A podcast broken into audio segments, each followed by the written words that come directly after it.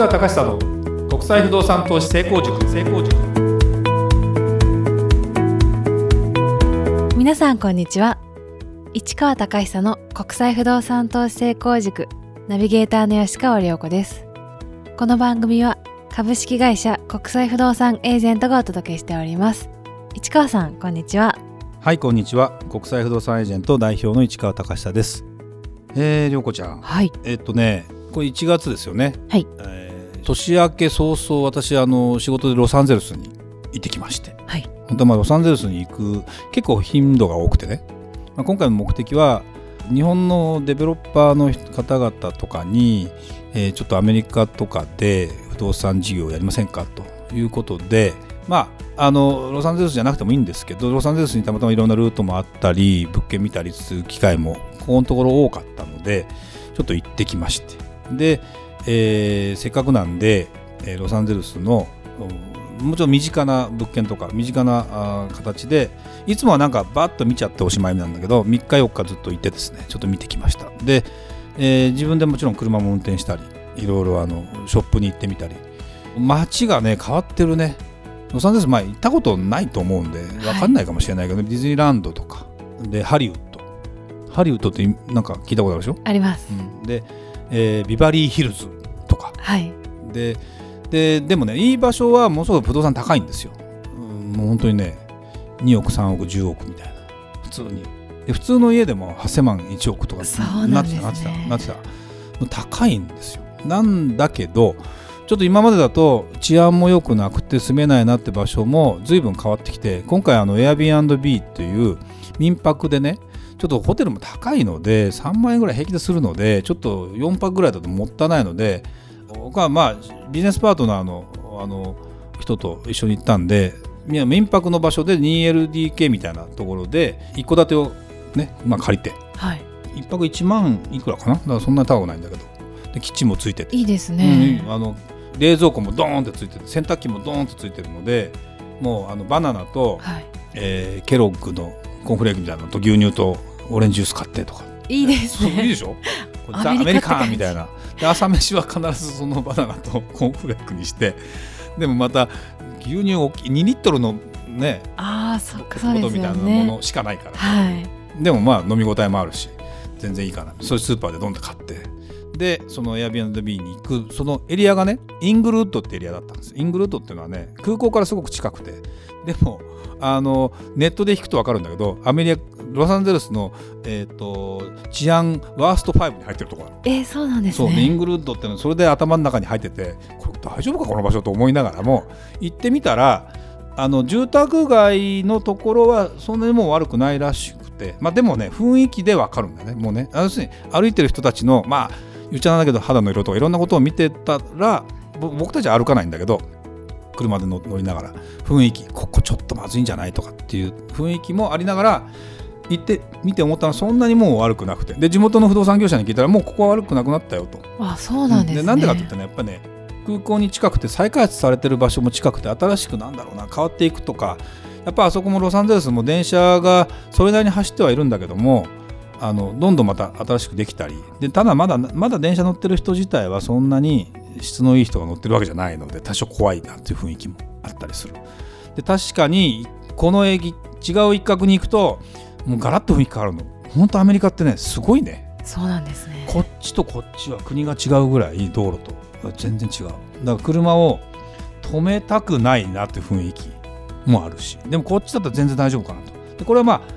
ああのー犬連れて歩いてる人がいるかとかなんか雰囲気で大体分かったりするんだけど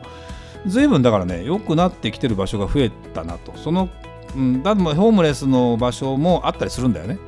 でもダウンタウンで、えー今までだったら人が住めなかったような場所らしいのにアートな壁に空絵を描いたりしてすごく若者のアートな街に変わろうとしてたりするって場所なんかもちょっと見てきてはいで商業施設とかも新しくできたりしてそうすると人がどんどん流れてきてえっていう流れとかも随分変わってきてるんであやっぱりロサンゼルスも変わってきてるなとそこで不動産事業をやるっていうことになってみた時にあの結局ねいいところはいいところでいいんだけどやっぱ高いから高いところで新しい不動産をやってもそれはそれなりにリスクなんですよ。やっぱその高値止まり高いものも影響を受けたりするからね。だからそこそこの価格で提供しようと思うとその、まあ、ギリギリのところを攻めるって言うとちょっとあれなんだけどここはちょっと今微妙なんだけど将来変わるかもしれないね。今ちょっと割安で出せば、まあ、売れるよねと。だからそこで事業をやるっていうのもありだよねというとこまでプロなんだから目線を広げてやらないと、まあ、あの一般の人が買うんだったらちょっとあえて買うのもどうかなと思うけど事業をやるとなったらそういうところなんかもねあのやるべきかなっていう気もするのですごく勉強になりましたね。うん、だからあのそういうものもまた情報発信しながらやっていけたらいいかなという気がしました。今日の番組まだこれからですよ。そうですね。はい、充実しているフリートークですよね。はい、はい、フリートークですこれ。それでは今日の番組始まりです。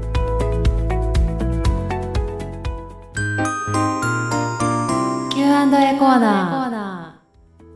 ー。それではリスナー様からの質問に答えるコーナーです。早速今日の質問をご紹介いたします。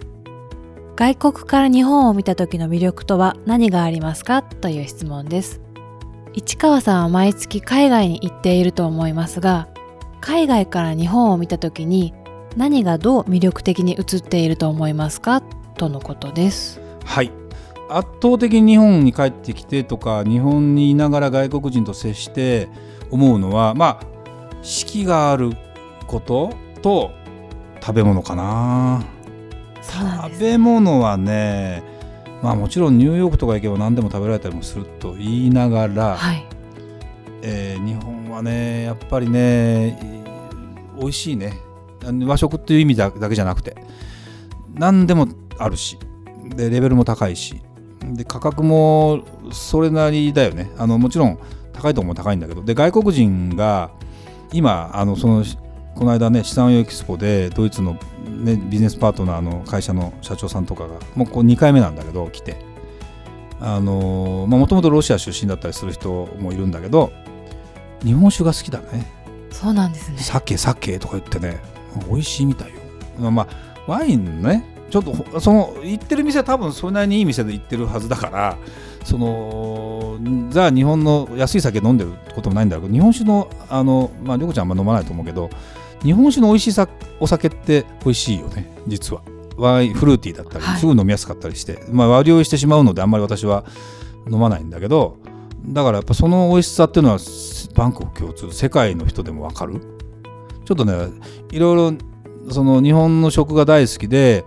あの食事を招待しようってことになって食べたんだけど和食の懐石だったんだけど、はい、まあ喜んで食べるし箸の使い方もうまいし刺身なんか全然平気だし。あそうなんですね。そう。ちょっと白白子だけはね微妙だったけどね雰囲気、ね、ちょっと苦手なんです、ね、でもねあ美味しいんだよそこ高い店だったから。だから白子食べても別に味もあんまないので逆に良かったんだろうけど説明しにくいよねこれ何？って話、まあ、そうですよね。うん。ねえとか言ってね男のうん卵うん微妙だなと思いながら。でもねすごく良かったですよ。でやっぱ料理のねバリエーションが美味しいしやっぱ外国に行ってねうんまあロサンゼルスとかももう幅も広いし美味しいものもいっぱいあるしいいんですけどね。いいんだけどやっぱ日本っていうのはそういうまあ日本独特のものっていうかな。もともとそんな資源に恵まれてなかったりでも海の幸とかねやっぱ自然の中で取れるもの食べる文化やっぱ美味しいしあとはやっぱ雪が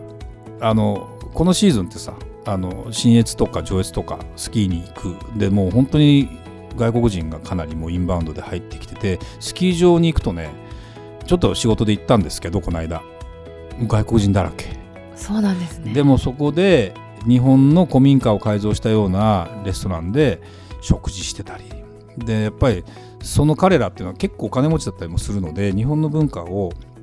味わいたいんだね。別にその自国にね雪が見れないわけじゃなかったりする国もあるんですよ。もちろん一年中あったかいので雪が見れないっていう人が雪を見に来るっていうのもあるんだけど安全になったね随分ね日本のスキー場も。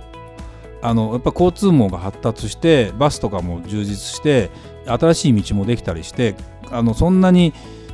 あの危なくないね。ある国の人なんかスキー場ないのって言われたらあるんだけど雪崩が起きるんですよねとか言われたり。そうなんですね。死ぬ覚悟で行かなきゃスキーできないって言われたら、えーちょっと怖いよね、ね、怖いですね。でも日本もさ稀にあるけど一般的には変なとこ行かなければそんなにね怖くなかったりもするのでそれを考えると本当やっぱ日本っていうのは安全で、まあ、水も美味しいし、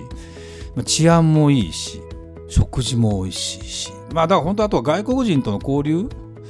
がまだまだシャイかなというのはあるけどでもそのそういう土地土地に行くとみんな英語しか使えない人が相手だったら英語使うしねその時はね。まあそうですよね。そう行ってみて泊まってみたらちゃんと外国人さんが分かるように靴脱いでくださいとかも書いてあったりするし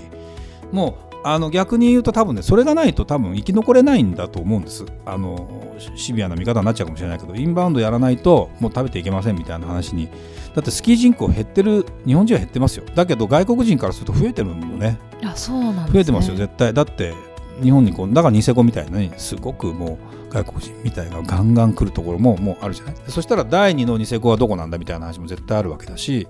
そういうようなことなんかを実は仕事の中で間近に僕は接するように今なってましてね。そうするとねやっぱり改めて日本文化日本らしいところその金沢の古民家とかもそうなんだけど普通のビジネスホテルに泊まるんだったらちょっと日本家屋に泊まってみたいじゃないとかね。そういうところで食事してみたいじゃない。ってなったりするんですよ。でその時に、えー、すごくなんだろう改めて外国人と一緒に行ったりするとあ日本ってやっぱりいいよねと。こういうものがだけどそのおもてなしみたいなものをうん変に押し付けたりするのもちょっとどうかなとかあの場だけ提供した後どうぞご自由にっていうのもいいみたいね。だから日本流の旅館のおもてなしが本当にいいのかっていうとちょっとまた微妙みたいですけどね。あなるほど、うん、ちゃんともっと自由に使ってねみたいな感じの方が良かったりするみたい。だからどんどんそのそういう意味じゃあの面白い体験ができるし冬は冬でそういうのもできるし夏は夏で。だからやっぱり今キーワードで沖縄とか北海道とかやっぱり外国人から見てもすごく楽しめる場所とか。東京もいいんだけど京都もいいんだけど大阪もいいんだけどそういうところにも注目が集まってるっていうのは逆に不動産を扱う身からするとまだまだ日本も捨てたもんじゃないし世界の中で生き残っていける力も十分あるし我々がそこに関連した商売ということでなんとか貢献できるという意味ではすごく大きいんじゃないかなという気はしますね。あの日本の魅力っていうのは本当に果てしないですね。うん、僕はあの行ってみて思いますね。素晴らしいと。だから全然もっと自信持っていいしかといって外国を知った上で日本もやった方がいいんじゃないかなという気もしますね。行くことがだからやっぱね行かないといけないよね。ねまあだからそういう仕事やってれば多分そのうち行くことになると思うし、まあ、それはすごく大事なのかなという気はしますんで、まあ、そんな感じで勉強してみてください。はいありがとうございました。それではまた次回お会いしましょう。ありがとうございました。ありがとうございました